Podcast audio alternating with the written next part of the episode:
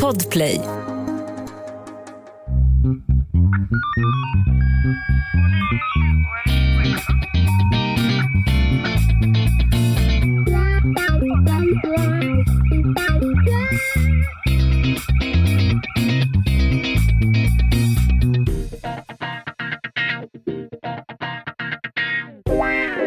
Välkomna till krimpoddarnas krimpodd över min döda kropp. Med mig, Anna Jinghede och... Strålkärringen Lena Ljungdahl. du har gett strålcommunityn liksom ett nytt ansikte, kan man säga. Det är ju någonting, antingen är det min foliehatt som tar in Mm. olika frekvenser, eller så är det mitt hem.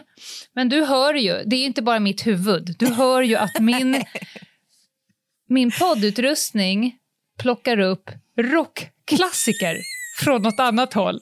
Så när jag pratar så ligger det en svag doft Ah. av Van Halen. Det är också i så bakgrunden. roligt just det här, för jag vet ju så att säga hur du känner för just rockklassiker. Ja, verkligen. Så att säga. Det är ju inte Mm. din kanske Nej, där, första Nej, val. det är lite för bre- brent för mig.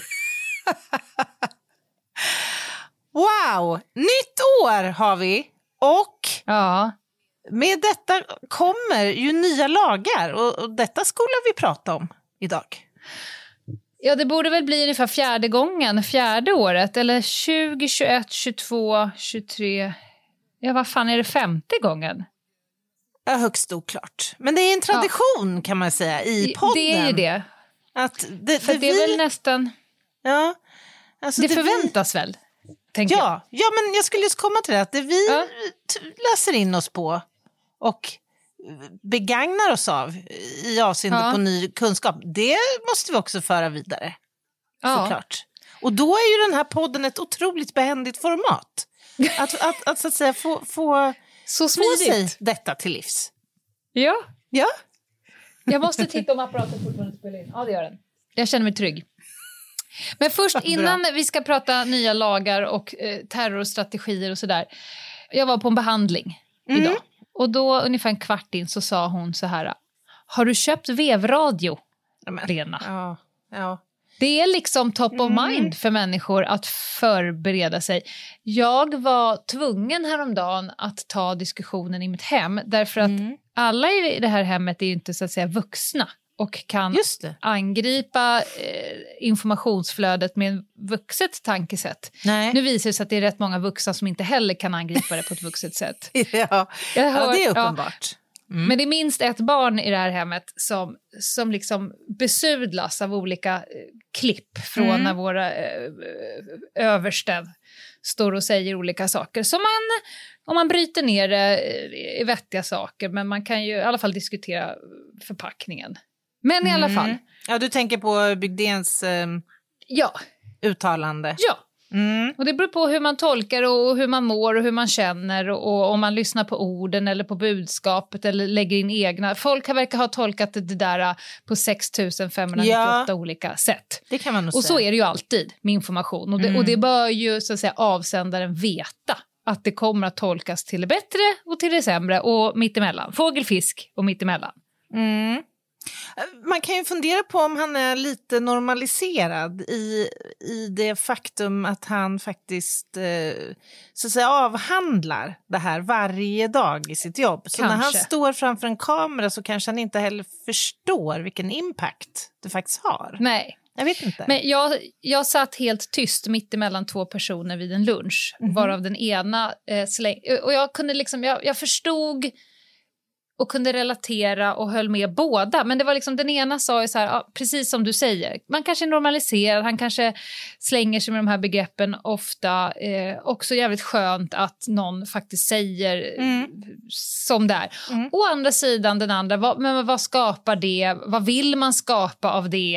Eh, Mm. och sådär. Så jag, satt, jag var Schweiz mitt emellan och Mm, bara mm. tog in. Men det jag skulle komma till, vad man än tycker och tänker om det som sägs och hur liksom, läget är i världen så tycker jag att det är en skyldighet att prata med sina barn och lägga en liten kontextmatta över det hela. Mm. Det kommer inte börja bombas här imorgon. Men om det blir knas, så som att inte vet jag, internet inte funkar en period eller Mm. elen knasar ur, då ska inte den här familjen i alla fall vara de som belastar samhällsaktörerna först, utan vi kommer så att säga sköta oss själva så långt som det bara går genom Mm. att vara lite smarta i dagsläget. Så svaret på, på min behandlares fråga var ja, jag har en vevradio, men det har jag haft i hundra år eftersom vi har sommarstuga utan el. Just det. Just Jag vet precis vart jag ska åka. Ja. Mm. Har du köpt en vevradio, Anna? Nej. Nej. Jag har inte köpt Nej. en vevradio, men jag har pratat med mitt barn. Eller jag, jag har tagit lite temp. Ja, det är bra. Ditt barn är yngre. Ja, det är han. Och jag Kanske räcker det, att ta temp. Ja, alltså man får pejla av lite grann. Det gäller ju Ja. inte bara ett eventuellt förestående, förestående krigssituation, utan det gäller ju alla eventuella kriser som man kan exponeras för, tycker jag. Ja. Idag är det du som så att säga håller i ratten. ja, idag håller jag i ratten. Ja. Mest för att jag är ju den som ibland sammanställer olika rapporter. Men sen är det lite lagar och regler. Jag, jag är ju där och, och fnösar ändå i mitt yrke. Så då låter jag det spilla över på podden, precis som du gör i ditt yrke. Men jag har delat upp det på två. Ett, gå igenom några av de kanske mest relevanta eller intressanta eh, nya lagar som infördes eh, 1 januari och några kommer 1 februari. Och, sådär. och sen så tänkte jag eh, prata om den nya nationella strategin för att motverka våldsbejakande extremism, och terrorism. För den kom nu 8 januari. Mm, mm, spännande. Färskt. Ja, och sen har du en lista på slutet. Ja, det har jag. Ska det bli munhåla eller Men så djurriket? torr den kommer bli idag. Är det så? Åh, gud, vad härligt. Wow, wow, wow. Det här, hörru Ja. Ljungdahl, nu har du något att se fram emot. Det kan jag lova dig. Ja, men jag kan lova dig att nästa vecka är min rövhatt inte torr. Kommer du ihåg att jag smygfotade folk på restaurangen när jag var på Pigalle senast? Åh, Ja, yes. det är precis det vi ska prata om Oh, nästa no. vecka. Okej. Ja. Ja. Nåväl, nytt år och då brukar det vara så att eh, saker som eh, regering och lagstiftare har flaggat för liksom träder i, i kraft. Och jag tänkte att prata om några av de sakerna och då kanske du tänker så här hur ska jag göra med min elsparkcykel, Lena? Ska jag eller ska jag inte skaffa en trafikförsäkring? Det ska du från och Det med har jag funderat nu. på, ja. Just Ja. Nej, det är inte bara sådana lagar och regler. Utan jag tänkte vi skulle börja prata lite om bomber och granater. det. Ah. Därför att regeringen har ju flaggat för, och vi har varit inne på det på podden flera gånger, bland annat när vi pratade om vad det egentligen stod i det här Tidöavtalet. Mm, mm. Men nu börjar ju de här eh, nya lagarna och straffbestämmelserna eh, liksom ramla på plats. Eh, Mm. Så nu till exempel så har de ju då höjt upp eh, straffet för att hålla på med explosiva varor. Nu är det alltså minst fyra års fängelse om man har hanterat explosiva varor. Och man höjer straffet för massa olika typer av brott som man kan begå som involverar explosiva varor. Och det här ju, är ju som en motattack för de sprängningar som sker eh, relaterat gängkriminaliteten. Jag tycker det här är otroligt efterlängtat måste jag säga. För att det är som Ja. du säger, vi ser ju en kraftig ökning Ökning, av ja. dessa brott. Och vi ser också hur mycket explosiv ämne det är i omlopp. Så det här är bra. Bra. För det, det är också så här att jag tycker ju att det ska vara så att säga straffbart i alla delar av en kedja. Du kan inte aptera en bomb eller placera ut en termosbomb eller whatever om du inte har fått hjälp att anskaffa och hantera grejerna innan. Och Jag- transportera och, och transportera förvara. och förvara. Ja, det är ja, mycket jag håller bra, helt med dig. detta. Mm. Mycket bra. Och då kanske du också kommer gilla att eh, jag senast idag klockan 19.44 ser jag här på min mejl har mejlat med en bombexpert som har nu tackat ja till att komma till podden och prata. Och jag vill ju ställa såna här frågor som att ska vara klipparen blå före den röda? det är de frågorna vi behöver ställa. Ja, men det här är ju roligt. Ja, hur rädd är man när man står där längst fram i all den där eh, liksom, klädseln? Den ensamma vägen fram. De pratar ju om den. Jag vill ställa alla de Ja. frågorna. Alltså, jag har jobbat ett antal gånger med NBS, nationella bombskyddet, ute på brottsplatser. Och jag, varje gång så slås jag av det. Att de har ju, de måste ju ha en vilopuls på 38 eller någonting, alltid. Ja, De är så Ja. jävla coola. Ja, det här ska bli kul Snacka chill. Ja. Nej, men hon, hon kommer till podden. Vi ska bara eh, hitta ett eh, datum för intervju. Mm. Eh, sen skulle jag vilja prata om eh, grovt vapenbrott. Nu kommer det komma något intressant ur min mun, tycker jag själv. Jag ska testa det mot dig. Mm. Det är nämligen så att man har höjt upp, man har fördubblat straffet för eh, grovt vapenbrott. Fördubblat minimistraffet, alltså det, lägst, ja, det lägsta antalet år du får sitta i, i fängelse eh, om du döms för grovt vapenbrott. Och nu är det minst fyra, och förut var det två. Mm. Så minimistraffet för grovt vapenbrott är högre än vad det är för grov misshandel. Det är högre än vad det är för grovt narkotikabrott. Det är högre än vad det är för grovt olaga hot. Jag tycker ändå rimligt. Ja, men bear with me, nu kommer något som ändå blir lite så här... Jag blir lite fnissig. Okej, okej. För att du ska eh, dömas för grovt olaga hot, då ska du i princip ha hotat någon eh, med ett vapen. Mm. Men det är högre straff på att ha ett vapen än att använda. Ja, om du någon. använder alltså, om du avlossar vapnet. Nej, och, nej, men alltså minimistraffet du kan få om du hotar någon i ansiktet ja, just med ett det. vapen Mm. är lägre än om du inte hotar någon Ja, med det vapnet fattar, utan fattar. bara har det Ja, i din byrålåda. Ja, ja, jag fattar. Är du med? Ja, men det är så, det är så kontroversiellt. Nej, men jag tycker ändå att det hade varit rimligt om de också hade höjt upp eh, minimistraffet för att, att liksom använda sitt grova vapenbrott genom att också använda det mot någon annan. Jag menar, om du bara har din byrålåda så, så får du sitta i fyra år i fängelset och sen går han och knackar på celldörren bredvid. Så vad har du gjort? "Ja, Jag ska sitta i två år. Ja, vad har du gjort då? "Ja, Jag hade min byrålåda och sen hotade jag också min fru med det. Ja, då fick du två år. Men jag, Ja, jag är du med på vad jag menar? Ja, jag förstår. Jag förstår. Ja, det, det kanske är lite bakvänt på något sätt. Ja, lite. Men, samtidigt så markerar man ju faktiskt eh, hur allvarligt samhället ser på att vapen Oh, ja. överhuvudtaget finns i fel händer Ja. och vad, vilket eh, elände de kan ställa till med. Och då tänker jag inte på de olaga hoten utan på morden. Nej. Det dödliga våldet. Ja, Jag, jag, jag, håller, jag är in, inte alls emot fördubblingen. Jag bara Nej, nej. funderar på om man inte ska låta de andra hänga på ja, minimistraffet väl för några av de andra. dumt i och för sig. Mm, mm.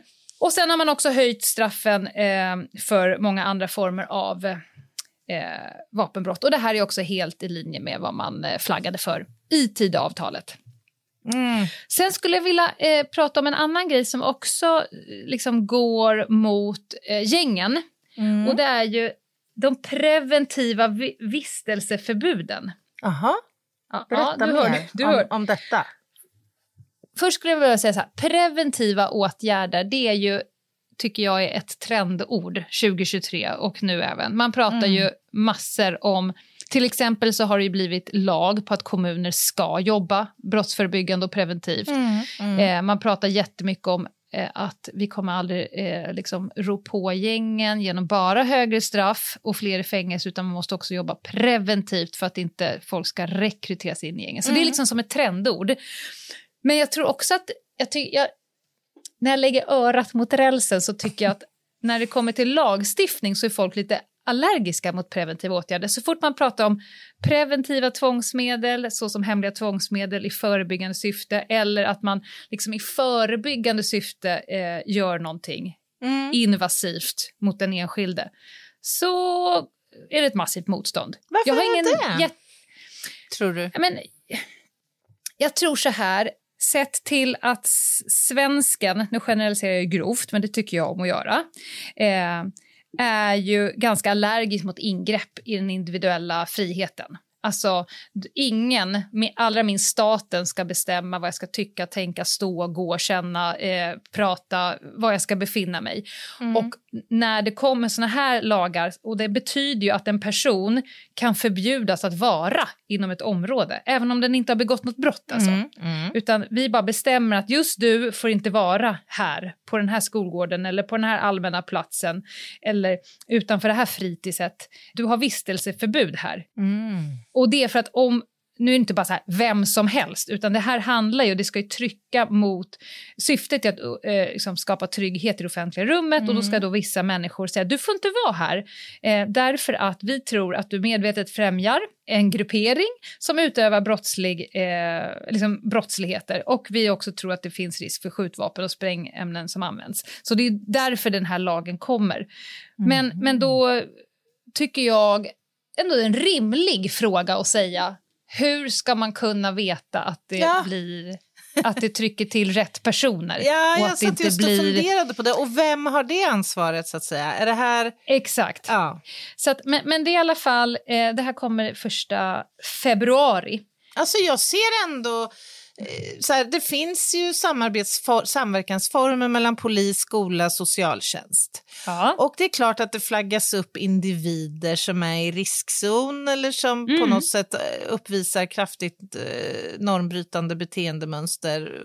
Mm. Så som till exempel engagemang i den kriminella organiserade sfären. Absolut de är ju kända för, kanske inte alla och en var, men många och en var på en random ja. skola. Så är det ju. Mm. Så jag tänker att, och framförallt för polisen. Ja, och framförallt för polisen. Ja. Så ja. finns det en, en, god samverkansprincip i botten så tror jag att det här kan bli bra. Men, men jag håller med dig, det finns vissa utmaningar här. helt klart. Det, det är absolut en utmaning. Vem ska liksom ansvara för det här? Alltså att kunna förbjuda människor att vara på en allmän plats utan att vara dömd för ett brott.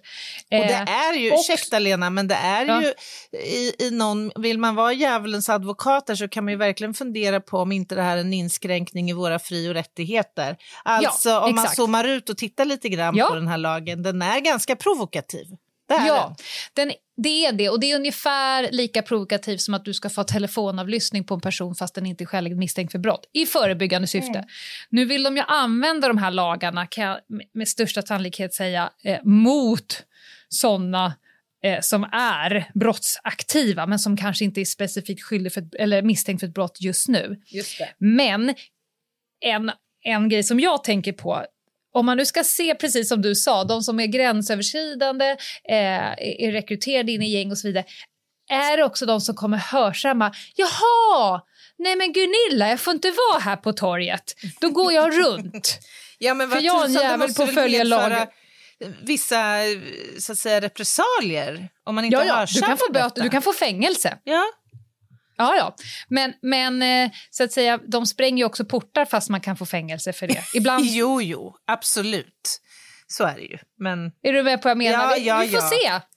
Vi får se hur den kommer att användas eh, och vad den kommer att leda till om syftet så att säga uppnås. Ja, ja det blir intressant att följa. Sen tänkte jag bara prata lite om ordningsvakterna, men då kom jag på också så här att det behöver vi ju absolut ha ett eget avsnitt om.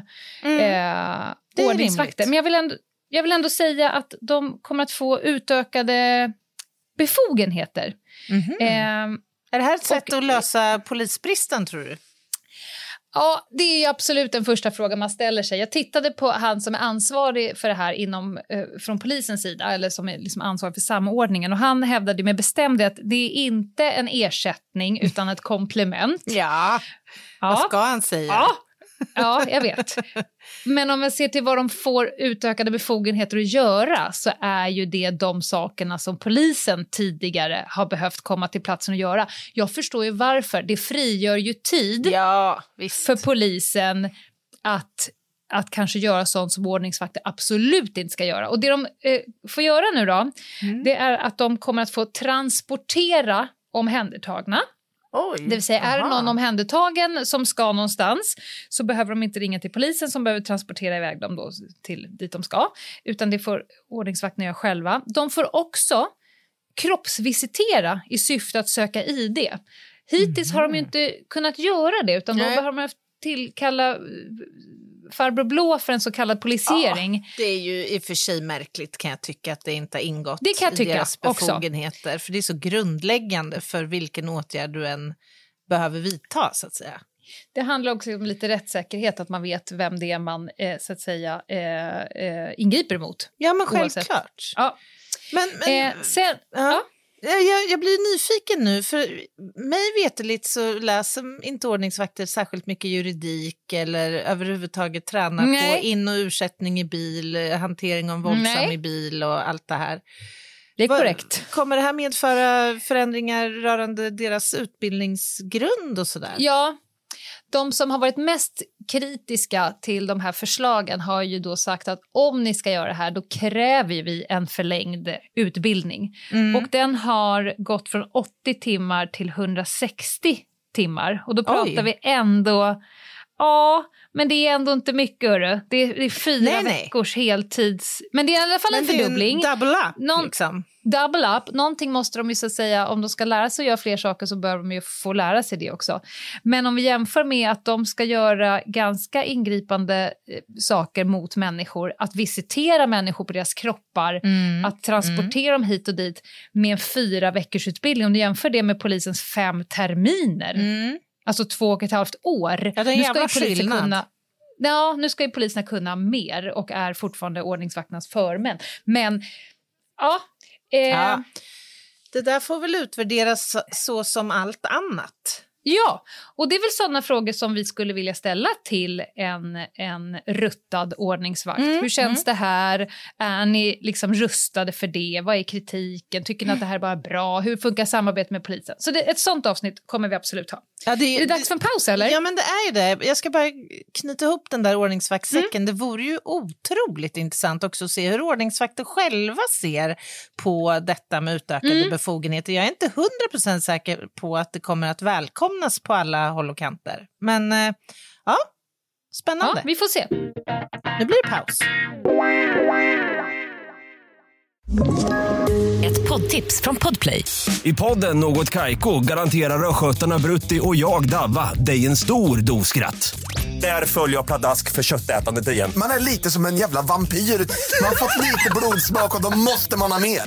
Udda spaningar, fängslande anekdoter och en och annan arg rant. Jag måste ha mitt kaffe på morgonen för annars är jag ingen trevlig människa. Då är du ingen trevlig människa, punkt. Något Kaiko, hör du på Podplay. Därför är gardinerna. Välkomna tillbaka. Ni lyssnar på krimpoddarnas krimpodd och vi, eh, eller närmast Lena, delger oss idag eh, vilka nya lagar som har tillkommit sedan årsskiftet. Var ska Ja. vi nu, Lena? Nu ska vi prata om någonting som jag i mina 15 år som polis i princip aldrig har sysslat med. Mhm. Därför att det var inte en issue, skulle jag säga. Jag slutade 2015 och jag har aldrig jobbat på gränspolisen. Jag har inte jobbat i gränsnära liksom... eh, eh, I Stockholm finns det ju också rätt mycket gränspoliser och tullpoliser runt om i hamnarna. Men inre utlänningskontroll, är det något som du är asgrym på? Nej, verkligen Nej. inte. Nej, men det, för mig är det ett snår. Men, men jag har i alla fall pluggat tillräckligt mycket och kontrollerat det som är nytt nu. Alltså att det finns utökade befogenheter för att kunna göra inre utlänningskontroll. Och det var ju också någonting som flaggades för i tidavtalet. Man kan säga att tidavtalet handlade 90% om kriminalitet.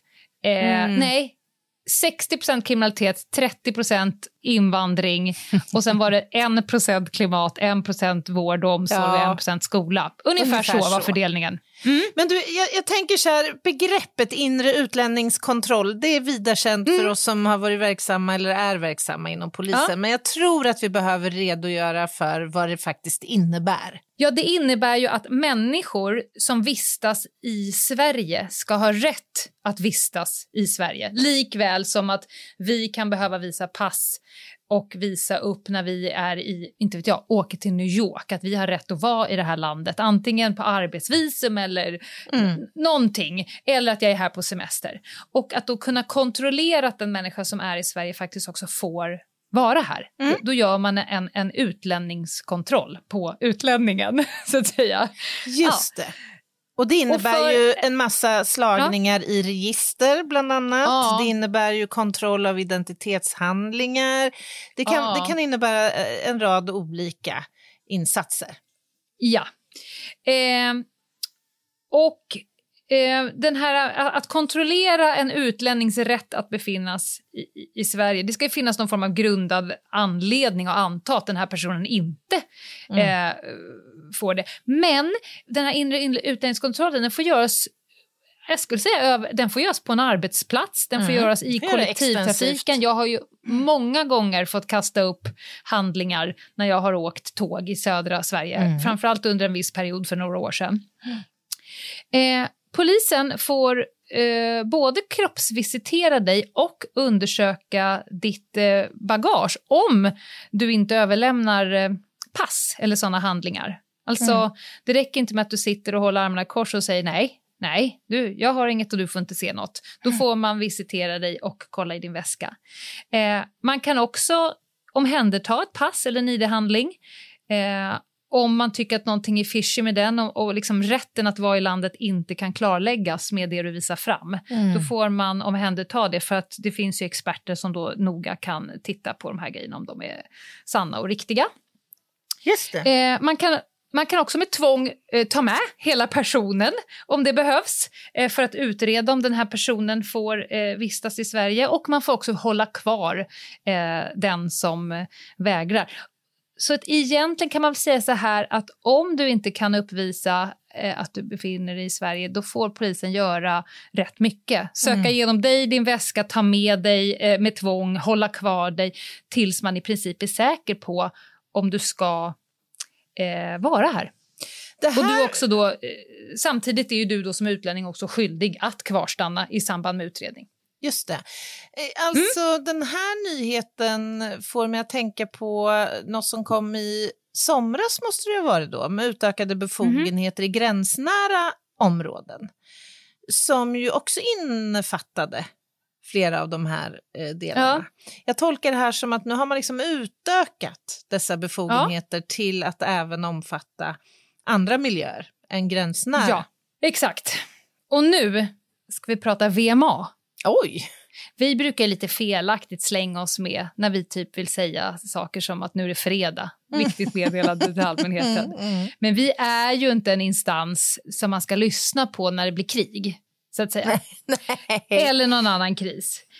Och nu har det kommit en ny VMA-lag. Och det här, jag var tvungen att läsa hela det här jävla dokumentet hundra mm. gånger för att förstå vad som är liksom nyheten. Men innan har det varit väldigt eh, oklart om ansvar och rollfördelning gällande mm. VMA-systemet. Vem som får begära det, på vilket sätt man liksom ska skjuta ut det här. Mm. Och jag, jag tolkar en ny VMA-lag som att eh, samhällsaktörerna känner att det kanske börjar närma sig dags Mm. Vi behöver verkligen säkerställa att vi har ett system som funkar för vår tid och som är liksom ajour. Mm. Fattar du vad jag mm. menar? Ja. Det är nog ingen slump att det kommer samtidigt som men alltså, de står och skriker i folk och försvarar att det snart det här är ju, nej men alltså det här är ju uttryckligen ett sätt att höja beredskapen och förmågan. Ja. Alltså det är inte ja. någonting annat än det. Ja, och de säger att syftet är att tydliggöra regelverket. Man ska säkerställa ett effektivt, robust och säkert varningssystem som skyddar människor, egendom och miljö både i fredstid och vid höjd beredskap och ytterst också i krigstid. Mm. Eh, och det, det, det, den klargör egentligen vem som har rätt att begära det. Och då har man lagt till mer, mer samhällsaktörer som, som har rätt att kliva ut med ett VMA. Till exempel har man involverat smittskyddsläkare. Det var mm. säkert något som började hojtas om kanske i pandemin. Mm. Att, mm. Eller att, inte vet jag om det skulle bli något utsläpp av någonting. Eh, även ner till eh, kommun och regioner, att de ska mm. kunna eh, begära ett VMA. Jag tänker att för, för många, kanske framförallt i generationen före oss, så är ju VMA mm. förknippat med ett budskap eller en information som man verkligen tar till sig. Det är som ja. att oj, oj, oj, det här, nu är det skarpt läge. Mm, verkligen. Så, så, jag kan tänka mig att det här också har en viss psykologisk effekt, därför att information som annars kanske når ja. oss via andra medier och så, det försvinner ju i all annan ja. information. Så det här är nog ett bra och sätt att nå ut. Och därför tyckte jag att vi som krimpoddarnas krimpodd då ska berätta var man, eh, ska, eh, var man hittar riktiga VMA. Mm. Och då pratar vi eh, P4, alltså Sveriges Radio P4. Vi pratar krisinformation.se på nätet.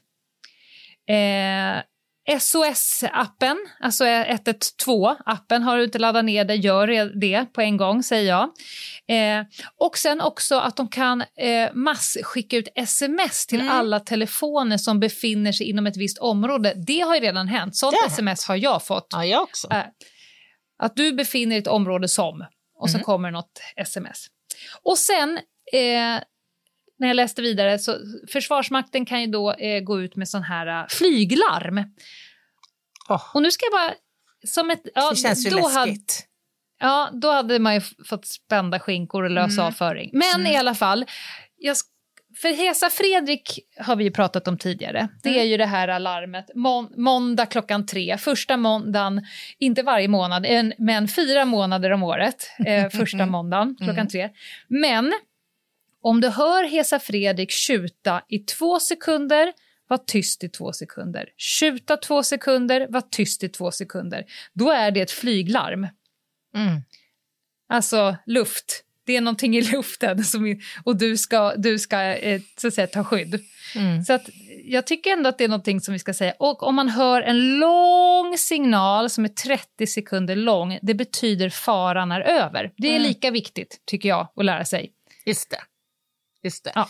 Men när, när vi testar eh, Hesa Fredrik, då är det inte två sekunders larm. Nej. Utan då Nej. är det ju en längre ihållande Exakt. för att testa Exakt. att systemet Och då, fungerar. exakt, och jag tycker ändå att det är viktigt för människor att veta hur ett test låter och hur det låter när det är skarpt. Ja. Och då hör man två sekunders stötar då, och det är inte en måndag klockan tre, då eh, kastar man sig då på P4 eller krisinformation.se eller SOS-appen för att söka information om vad man ska göra. Bra sagt, Lena. Mycket bra. Det, ja, ja, det fanns ju massa andra eh, lagar och regler som jag inte tänker är liksom vi, Krimpodden, är rätt instans för. Men det hindrar ju inte att människor ger sig ut på nätet och söker saker som skatter och andra arbetsgivaravgifter och sånt där som är fruktansvärt tråkigt. Det är en annan podd som får ta tag i de ja, frågorna. ja, ja, ja, det är inte den här podden. Verkligen inte.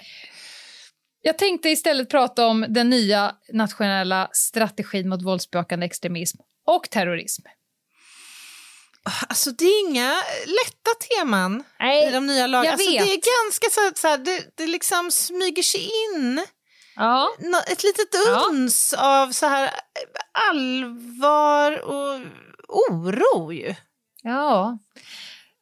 Bara, om man bara tittar på vår podd, hur många avsnitt vi har haft om liksom, PDV-attacker, terrorism, eh, DVI-arbete, Mm. eh, katastrof och så vidare. Jag vet inte, om vår podd hade funnits 93, 1993, hade vi haft lika många avsnitt om våldsbejakande extremism och terrorism? Och...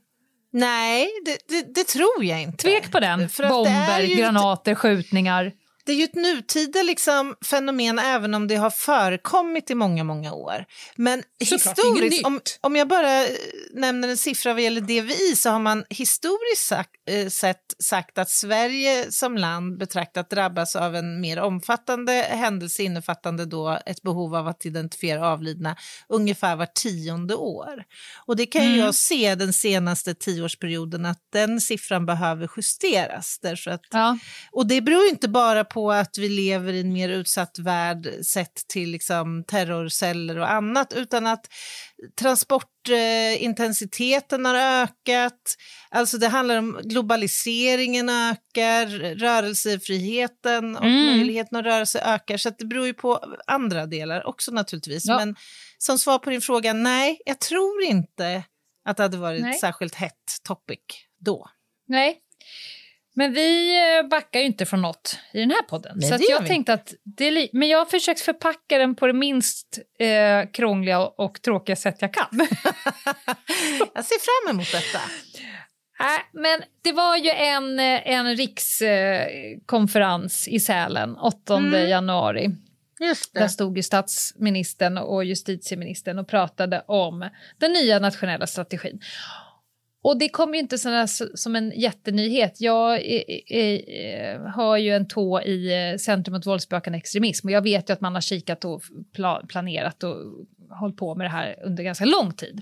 Mm. Men nu har den i alla fall lanserats. För förut fanns det två olika strategier. Den ena handlade om terrorism och den andra handlade om att förebygga våldsbejakande extremism. Och det spretade lite åt olika håll. Nu har man ju mm. smaskat ihop de här två till en nationell strategi. Är det bra, tycker du? Att, ja, att man det, har gjort det, det tycker jag. Framförallt så tycker jag att det är bra att man har börjat klargöra och peka på vilken samhällsaktör som är ansvarig för vad. Mm, eh, mm. Vem som är sammankallande, vem som ska hålla på med vad. För annars har det bara varit som en så här, det känns som att alla borde jobba med det här. Men, men, ja, men gör. jag fattar. Ansvarsfördelningen ja, har inte varit tydlig. Ja, mm. Nej. Några saker jag skulle säga först. Det är för det första extremt svårt att skydda svenska samhället mot alla former av hot och hotaktörer. Och det kan jag bli ibland lite trött på när jag hör människor som säger men hur kan man tillåta människor med de åsikterna och jadi jadi gå lösa i Sverige? Varför har man inte koll? Varför har man inte kastat undan nyckeln? Eh, kast, liksom låst in dem och kastat mm. bort nyckeln det samtidigt som man säger hur kan vi godkänna massa preventiva åtgärder mm. som inskränker min mm. individuella...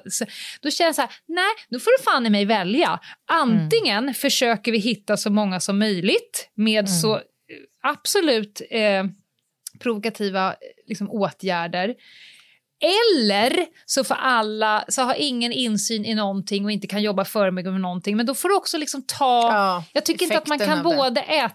Fattar ja. du vad jag menar? Ja, jag fattar precis vad du menar. Det är en, jag, jag, jag förstår att det är en otroligt svår balansgång.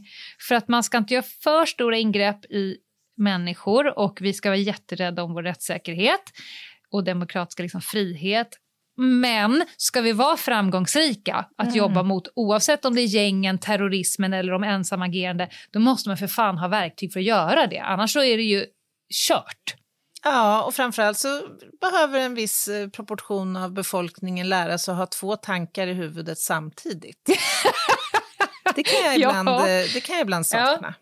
Ja, det är som att säga, absolut ska vi ha flyktingboende men inte i mitt kvarter. Precis.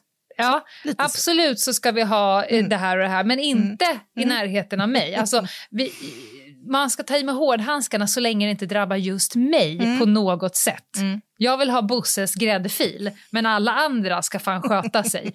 Det är en typ svennementalitet yeah. som borde vara varje veckas rövhatt.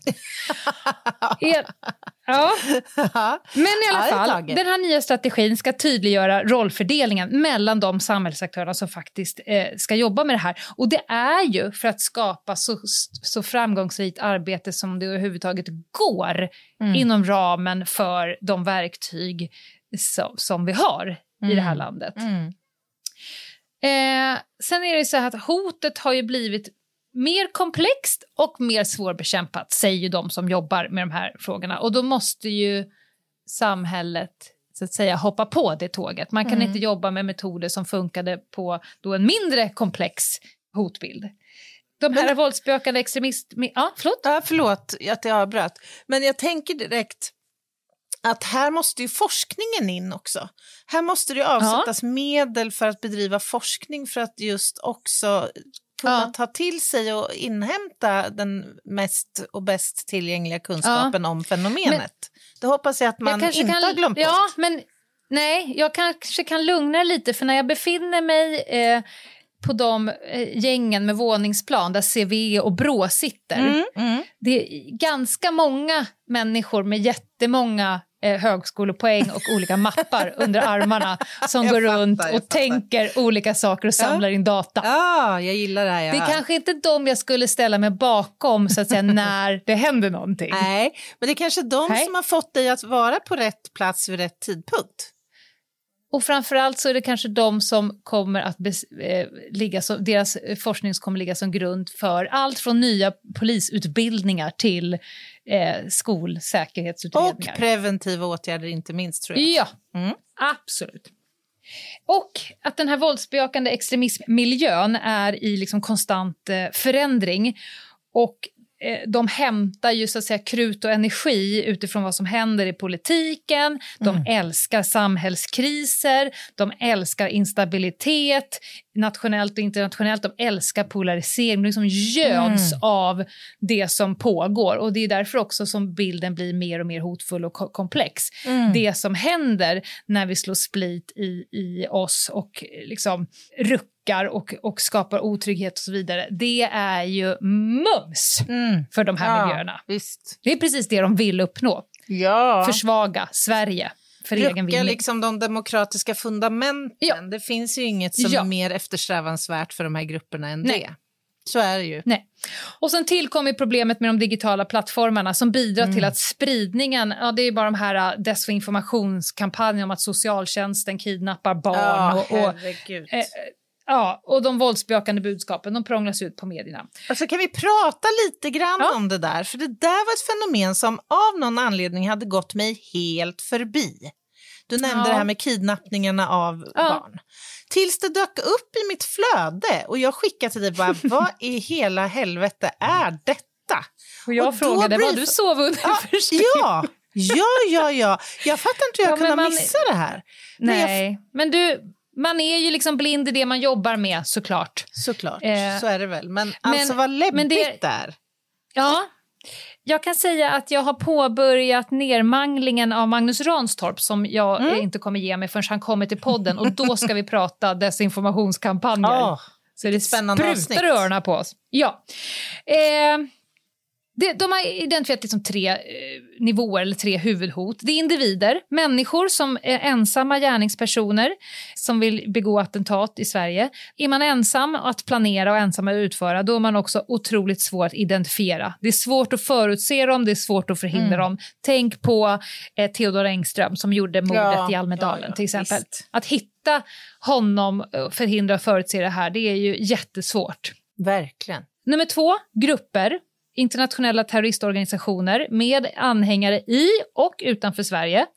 De är ju ett, ett aktivt hot. Det är ju till stor del deras fel att vi har terrorhotsnivå 4 i Sverige nu.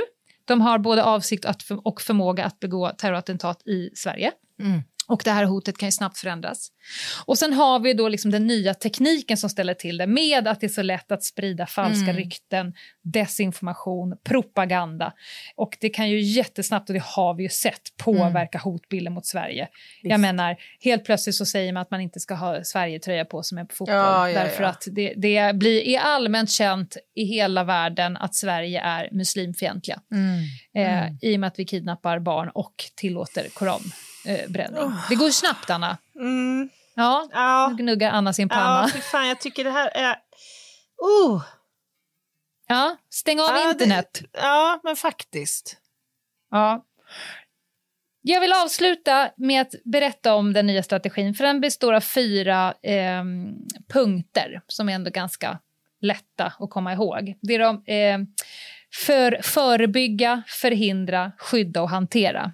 Mhm. Och då ska man förebygga våldsbejakande extremism och terror terrorism. Och det ska man göra på massa olika sätt. Man ska interagera det förebyggande arbetet i det brottsförebyggande arbetet. Här kommer ju kommunerna ha en jättepuck. För att de, de är ju en stor del i att, mot, att förebygga. Alltså vi pratar om hur, man, hur skolplanen ser ut för lågstad, alltså det ska in på Ja. alla nivåer för att motverka att människor till exempel radikaliseras eller rekryteras.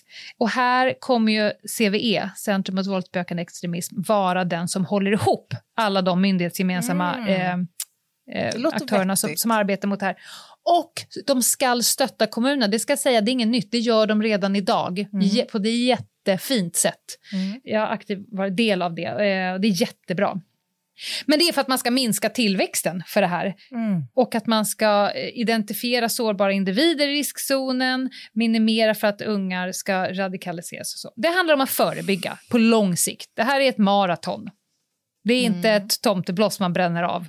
Nu ska vi... Ja, jag, jag en- hoppas ju det, därför att jag känner ju igen de här initiativen med sociala insatser och tidiga insatser och allt det här. Och mig veterligt så har det inte funkat tipptopp alltså. Det har det inte. Nej.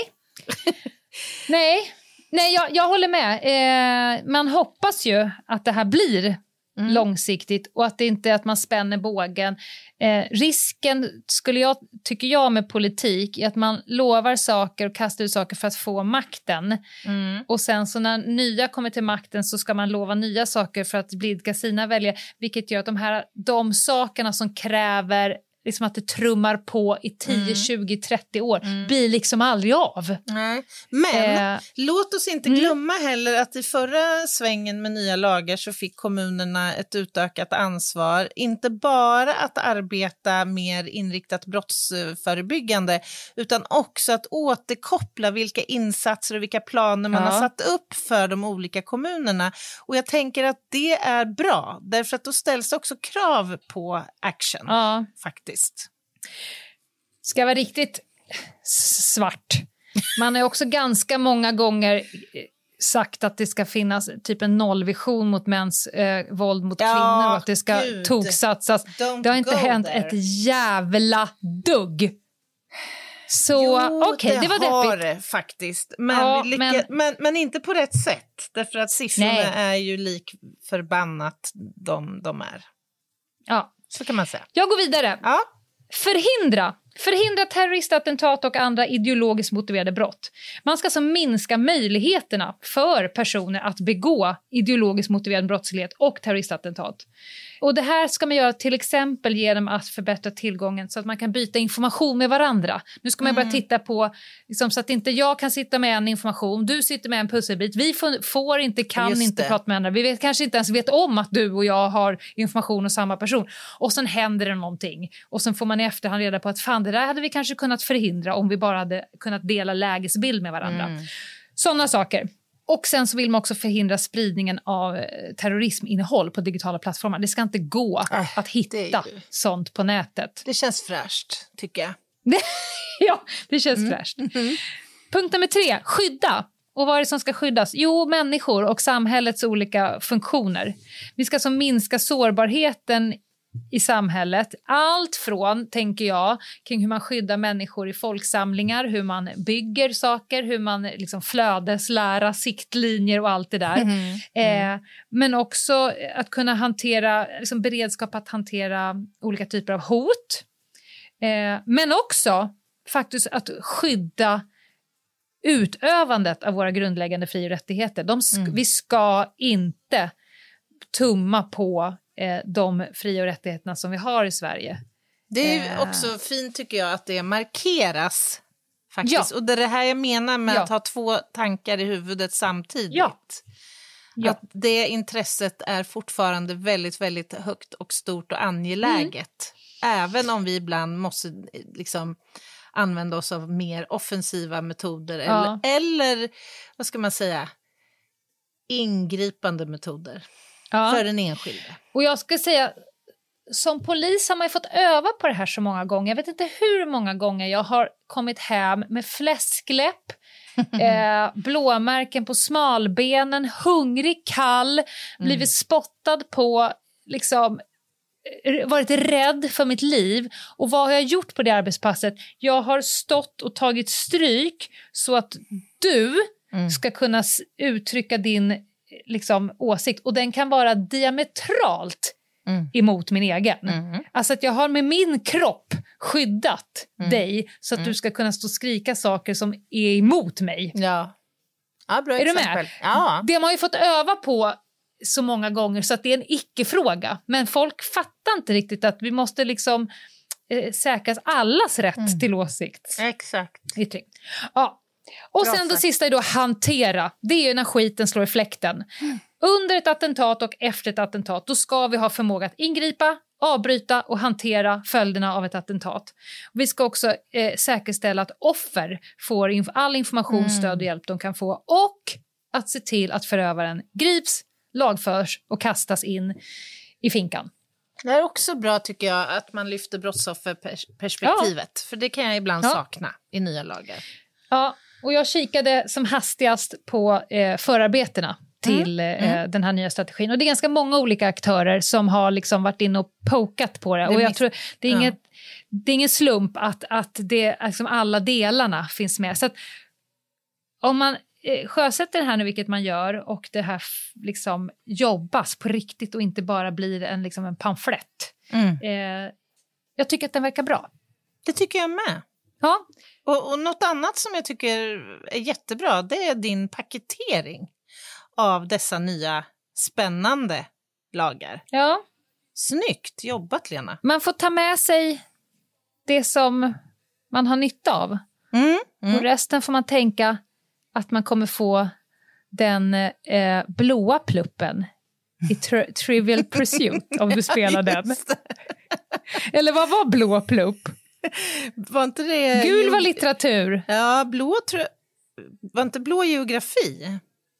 Jaha, jo, geografi, gul var typ litteratur och sånt. Brun Grönt var historia, va? naturvetenskap. Natur. Och rosa Orange kultur. var sport. Rosa. Ja, men det. vad är det här då? Ja. Fanns det ingen krimplupp? Det måste ju finnas blandat. Pluppar. ja, det är bra, Vad Lena. fan, finns det ingen terroristplupp? Det borde finnas anno 2024. Grädd i skär. Gräddig skär får det bli. Ja. Man får göra om hela konceptet med TP. Ja. Ja, fan vad fattigt. Ja, men jag känner klar där. Ah, snyggt. Sjukt bra och intressant, tycker jag. Nu kommer vi gå på en paus. Sen kommer vi ha samhällsinformation och din jätte, jätteviktiga lista. Yes. Poddtips från Podplay. I fallen jag aldrig glömmer djupdyker Hasse Aro i arbetet bakom några av Sveriges mest uppseendeväckande brottsutredningar. Går vi in med hemlig telefonavlyssning och, och då upplever vi att vi får en total förändring av hans beteende. Vad är det som händer nu? Vem är det som läcker? Och så säger han att jag är kriminell, jag har varit kriminell i hela mitt liv men att mörda ett barn, där går min gräns. Nya säsongen av Fallen jag aldrig glömmer på Podplay. Välkomna tillbaka, kära lyssnare. Ni lyssnar på Krimpoddarnas krimpodd och vi har pratat eh, om de nya lagarna, eller några av de nya lagarna som har trätt Ja. i kraft vid årsskiftet 2024. Det har varit mycket givande och intressant. Eh, har vi någon samhällsinfo att delge våra vänner där ute i etern? Uh, nej, jag tror inte... Nu lät jag som kungen. Nej, nej. Kungen gått på jag tror-? Jag, jag tror faktiskt inte. Jag tror faktiskt inte. Eh, Ljungdahlginghede.se. Där eh, det är vägen som du ska vandra om du på något sätt behöver information om oss. Ja. Vi har liksom inte kommit det. igång. Vi ska ju snart börja på... Vi håller på att försöka hitta datum till Nyhetsmorgon igen. Mm. Eh, vi, vi är lite väntläge med boken. Den är hos redaktören. Vi ska få tillbaka den igen. För att liksom, Nu är vi verkligen inne och pillar i den. nu pratar vi ju ord. Yes. Ja. Nej, men det är mycket på gång. Nej, jag har inget annat. Nej, då får du duga så. Kort och Ja. gott. Jag vill mer höra din jätte, jätteviktiga lista. Haha, här kommer den. Annas jätte, jätteviktiga lista. Ja, eh, Lena, idag ska vi prata om något som inte alls är nytt. Egentligen. Det är, om jag säger så här, det är eh, vitt. Det, det kommer som pulver och det glädjer väldigt många människor varje år. Kokain. Jag pratar inte om kokain. Nähä? Jag pratar om snö. Fy fan vad tråkigt. Alltså, det är inte så att jag vill försköna kokain, men vad finns det att säga om snö som är Nej, det viktigt? här, det här, men Ät så inte torr gul. den här listan kommer att bli. Ja, okej, det kan jag vad lova. spännande. Nej, men det, var ju så här, det har kommit en 30 centimeter snö i eh, Mm. min del av Sverige under natten. Och det slog mig i morse när jag skulle försöka ta mig till min arbetsplats att fan vad lite jag vet om snö. så Du heter inte Smilla. Smillas känsla för smö. Nej, Nej. det gör jag faktiskt inte. Nej, Nej. Jag var tvungen att läsa på lite och här kommer en till i varsågoda. Punkt nummer fem. Lite egenskaper om snö.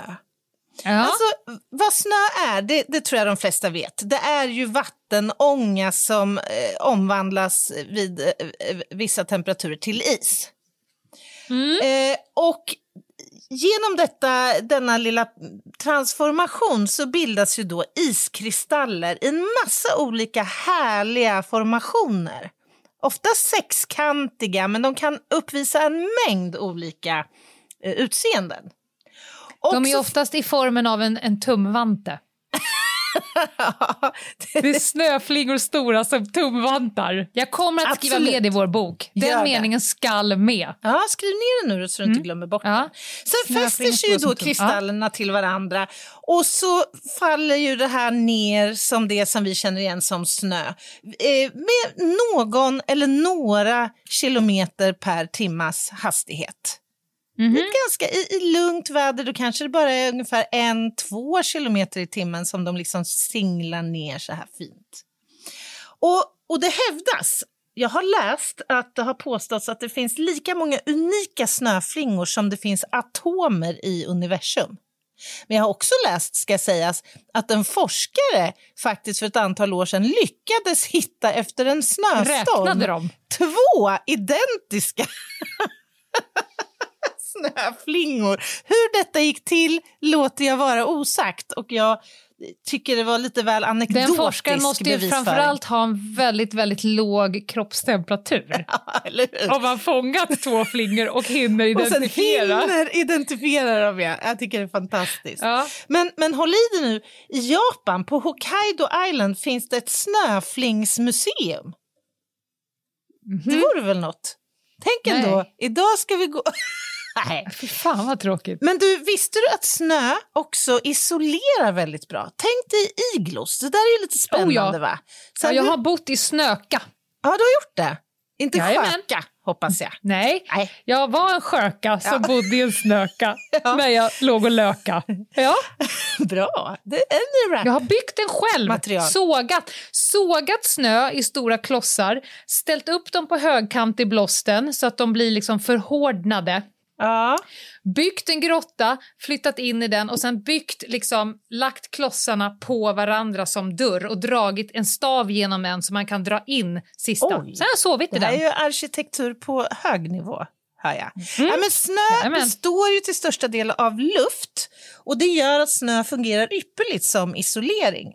Och därav att eh, man kan bygga iglos som gör, om de är rätt konstruerade, att snön faktiskt isolerar och liksom kapslar in den värme som individer i iglon alstrar. Det kan ju bli väldigt många grader varmare inne i en iglo än utanför.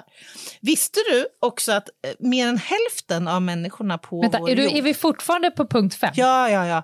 Har Otroligt. aldrig sett snö. Det är ju coolt. Alltså det är ju ändå lite, är det inte lite kittlande att det är så många människor på vårt jordklot som aldrig har sett snö? Och ett li- liten eh, komplement till punkten fem. I Key West, Florida, Ja. har det aldrig snöat. Där har man aldrig sett snö någonsin i historien. Men där finns det kola, Anna, så det sprutar det gör det andra, så det är ju också en form av snö. ur näsorna som helt saknar skiljevägg. Men du, vad är det för färg på snö? Det känns som att du vill att jag ska säga att den är vit. Säg det bara. Jag tror att den är vit, Anna. Bara. Nej, Ja. nej, nej. Det du uppfattar med ditt öga som vitt, det Ja. är ju egentligen alla våglängder av olika eh, färger som kommer Ja. från solens eh, ljusenergi. Som uppfattas av ditt öga som vitt, för att det är det spektrat vi kan eh, liksom se Mm. och uppfatta färger. Men egentligen så är snö genomskinlig. Men den uppfattas som Ja, men, vit. vänta, vänta. Bing Crosby. I'm dreaming of a Ja, det ska- transparent Christmas. Det går ju inte. Nej, Det fan, går ju vilket, inte. Vilket antiklimax det skulle bli.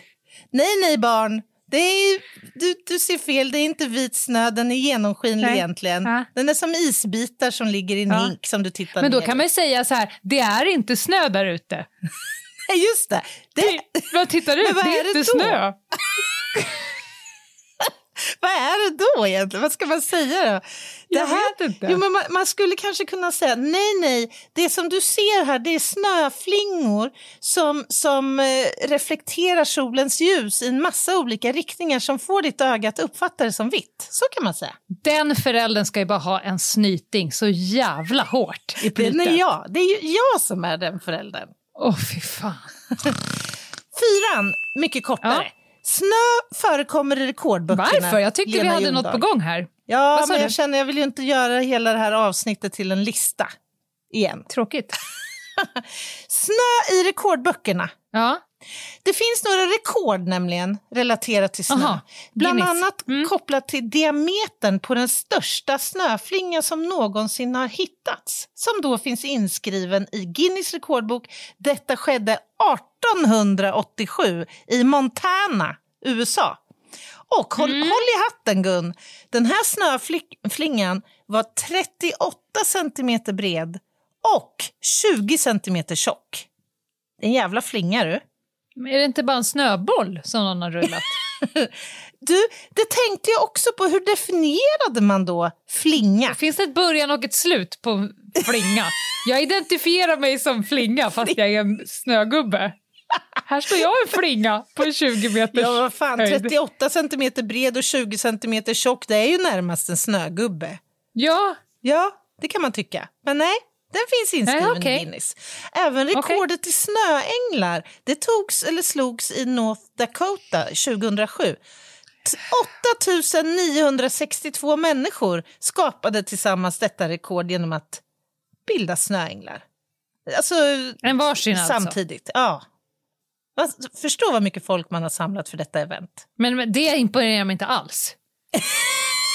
Nej, Nej men vadå? nej, nej. Det går ju finns- att samla 13 000 pers bara för att titta på en boll som rullar. Om man bara säger så här, paus, om alla bara lägger sig ner och vevar, då har vi slagit i rekordet. Ja, jo, jo, förvisso.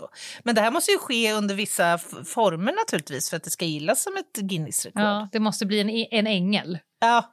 Nu ska du Ja. få lite dystra fakta på punkten tre faktiskt. Snö orsakar Ja. ju också dödsfall tyvärr genom snöstormar och laviner, alltså snömassor som då Ja, jag har en eh, kompis som har dött i en sig. lavin. Har det? Usch. Mikaela. Kärrer. Ja. Ja, ja, men det... Alltså jag var tvungen att ta fram lite eh, data. Laviner kräver 200 liv eh, i eh, Europa varje år. Och mellan eh, 2001 och 2023 så är det 58 svenskar som har omkommit i eh, laviner. Varav 47 Ja. stycken utomlands och 11 stycken i Sverige. Och jag stötte också på ett helt annat scenario där snö har dödat människor. En otroligt brutal historia från 1770 i USA. Du kanske har hört talas om Bostonmassakern? Eh, som, som hade sitt ursprung i ett snöbollskastande, eh, snöbollskrig. Mm. Okej. massakern började när en brittisk soldat klappade till en, en ung pojke som han uppfattade hade provocerat honom på något sätt. Och när unga pojken han gick då hem, samlade ihop hela gänget på gatan och gick tillbaka och så kastade de då snöbollar på den här, efter den här soldaten. Och fler och fler anslöt till den här gruppen. Och kastade, det liksom övergick från snöbollar till isklumpar och så vidare, och stenar och sådär. Och det här resulterade i att eh, en av de här soldaterna då som, som var involverad träff, träffades av en sten eller isklump eller vad det nu var och föll till marken varvid hans gevär avlossades av misstag. Ja. Och det här liksom utlöste en hel, du vet, så här en, en eh, vad säger man, radda av event liksom. Det satte igång liksom en hel ked, en kedjereaktion så att soldaterna började skjuta in den här folkmassan.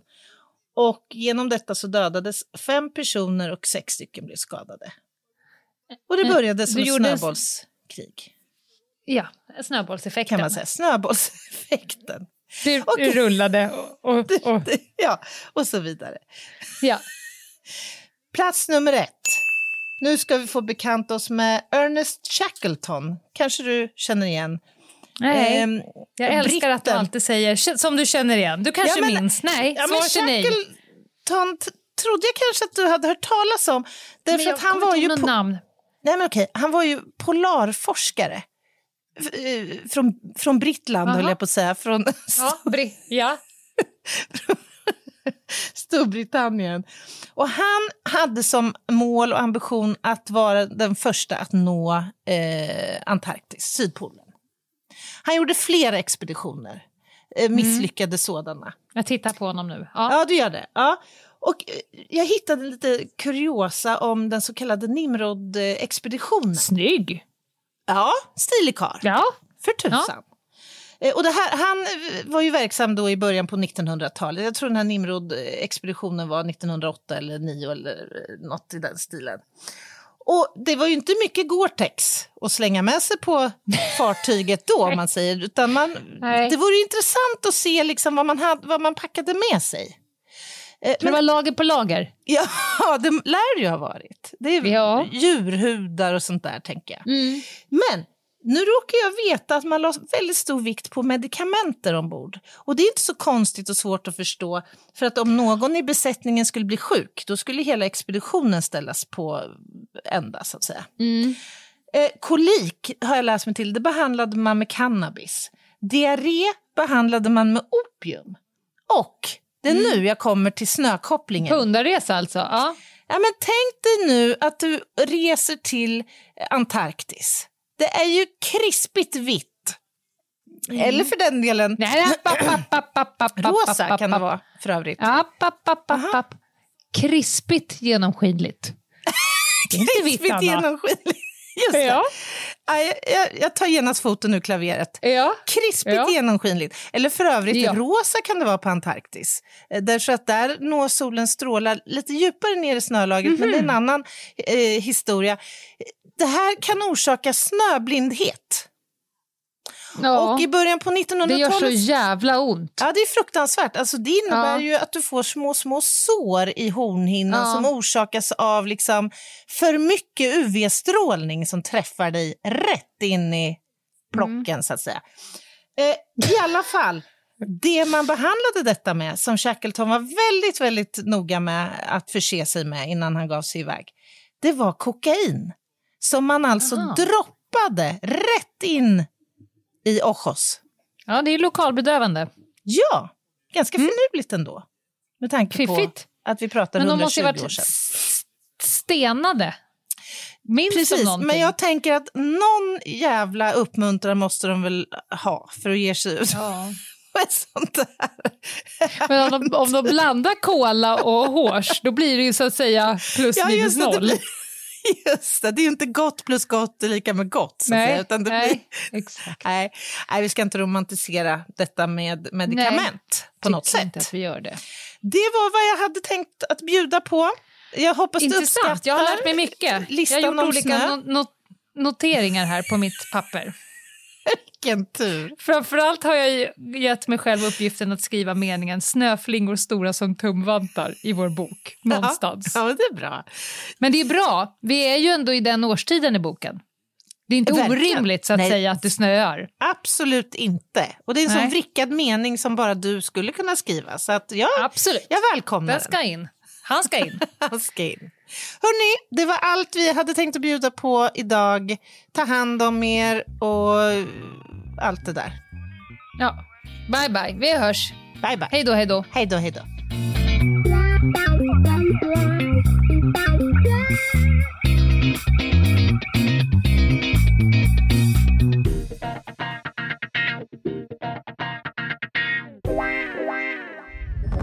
Podplay, en del av Power Media. Ett poddtips från Podplay. I fallen jag aldrig glömmer djupdyker Hasse Aro i arbetet bakom några av Sveriges mest uppseendeväckande brottsutredningar. Går vi in med hemlig telefonavlyssning och, och då upplever vi att vi får en total förändring av hans beteende. Vad är det som händer nu? Vem är det som läcker? Och så säger han att jag är kriminell, jag har varit kriminell i hela mitt liv men att mörda ett barn, där går min gräns. Nya säsongen av Fallen jag aldrig glömmer på Podplay.